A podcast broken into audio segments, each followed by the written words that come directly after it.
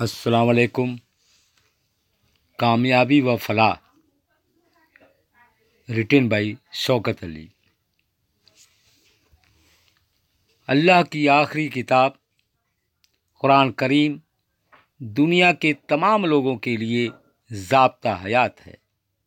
Constitution of life है। जबता वही कहलाया करता है, जिसमें दर्ज कानून व अहकाम के साथ साथ उसके नाफिज होने के नतीजे भी मुरतब हुआ करते यह इसलिए कि कोई दूसरा इसका मनमानी नतीजा न अक्स करता रहे। कुरान की खसूसियत ये है कि यह अमली निज़ाम कायम करता है, जिसके ज़रिए अपने असूल व कानून को सच कर दिखाता है और कहता है कि तुम इसके मिलने पर जश्न मनाओ। यह इंसानी हाकमियत का ख़ात्मा कर अल्लाह की हाकमियत को कायम किया करता है। अल्लाह का यह पैगाम हयात उन्हीं अकवाम के लिए है जिनमें ज़िंदगी की सलाहियत बाकी रहा करती हो। इसका एजाज़ ये है कि अपने मुखातबीन की हथेली पर पूरी दुनिया को उसकी नज़रों के सामने समेट कर ला दिया करता है। दुनिया के किसी माशरती निज़ाम में, रसूम व सकाफ़त में, यह क़वत नहीं कि वह इस्लाम जैसे इनकलाब अंगेज़ तसूर ज़िंदगी का मतबदल बन सके, अल्टरनेट बन सके। इस्लाम की इज्तमाही ज़िंदगी, तकवा अकीमुसलात व आतु ज़क़़त की बसीरत अफरोज़ तस्वूर ज़िंदगी है। लेकिन जिस किसी का इस पर ईमान होने का दावा भी हो उसके बावजूद भी वह इबलीस के पैदा करदा फसाद का ज़ाहरी या खुफिया अलम्बरदार आलाकार या किसी भी तरीके से उसमें शरीक हो जाना चाहे वह दौ, माल दौलत क़वत हशमत या इकतदार ही क्यों न हो उसे काफिर बना दिया करता है। दुनिया में भले ही वह अपने आप को मुस्लिम शुमार करता कराता हो तो हो मगर अल्लाह के नज़दीक शायद ही वह ऐसा ठहरे। यही सूरत हाल उन हुकूमतों, अदारों का भी होना है। जब दीन कायम करना मकसद हुआ करता है तो नतीजे में उसके हुकूमत मिलना तय हो जाता है। लेकिन जब मकसद, महज हुकूमत कायम करना हो जाता है तो नतीजे में उसके दीन का दामन छूटना भी तय हो जाता है। इसलिए हमेशा मुहासबा इंट्रोस्पेक्शन हुकूमत की बागडोर छूटने का नहीं, दीन का दामन कहीं छूट न जाए, इसका करते रहना चाहिए।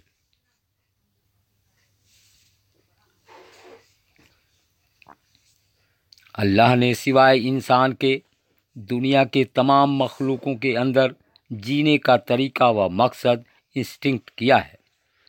इसलिए वे तमाम एक ही तरीके व एक ही मकसद पर ज़िंदगी गुजारते रहते लेकिन इंसान के अंदर यह इंस्टिंक्ट नहीं किया गया है। इसलिए वह एक मयारी तरीके व एक मकसद पर ज़िंदगी नहीं गुजारते। न ही किसी ख़ास तरीके व मकसद पर जीने के लिए मजबूर रहा करते यह आलमगीर तरीका व मकसद उन्हें बाहर से अल्लाह की वही के ज़रिए रसूलों की मार्फत मिले हुए हैं, जो अब उसके आखिरी रसूल मोहम्मद सल्लल्लाहु अलैहि वसल्लम की मार्फत उसकी आखिरी किताब कुरान करीम में मौजूद व महफूज है।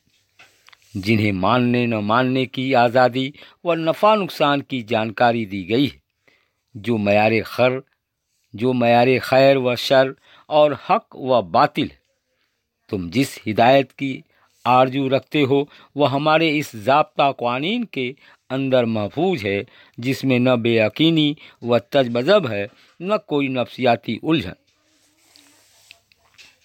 दुनिया का कोई भी नज़रिया या अकीदा तब तक हक नहीं बना करता, जब तक वह अमल में नहीं आ जाता। हक बनने के लिए दोनों का प्रोसेस में आना, हम आहंग होना कोऑर्डिनेट होना ज़रूरी है। वरना वह बातिल हो जाता है।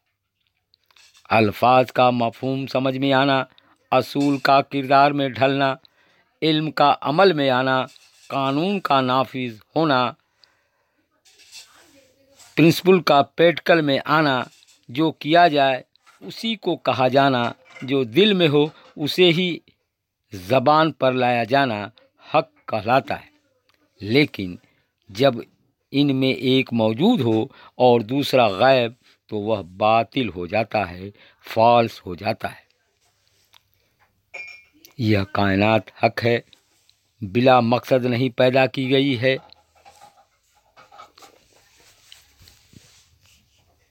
इसकी तख्लीक का मकसद व तमाम ज़राए व सामान फराहम करना है, जिससे इंसानी ज़ात अपनी मंजिल मकसूद तक पहुँच जाए। इसके लिए उन्हें उसके कानून से हम आहंग होना है, तभी उसकी कोशिशें व काविशें नतीजा खेज हो सकेंगी, रिज़ल्ट ओरिएंटेड हो सकेंगी। उनकी ज़िंदगी में तब्दीलियाँ आ सकेंगी। लेकिन जिनका महज ये कहना कि इस कायनात को अल्लाह ने पैदा किया है या इसका वजूद इत्तफाकिया तौर पर हो गया है, उनके इस तरह के इकरार या इनकार से उनके ख़ुद की ज़िंदगी में कोई तब्दीलियाँ नहीं आ सकेंगी। उनके खैर, शर व हक बातिल का मैार भी खुद साख्ता हो जाया करेगा।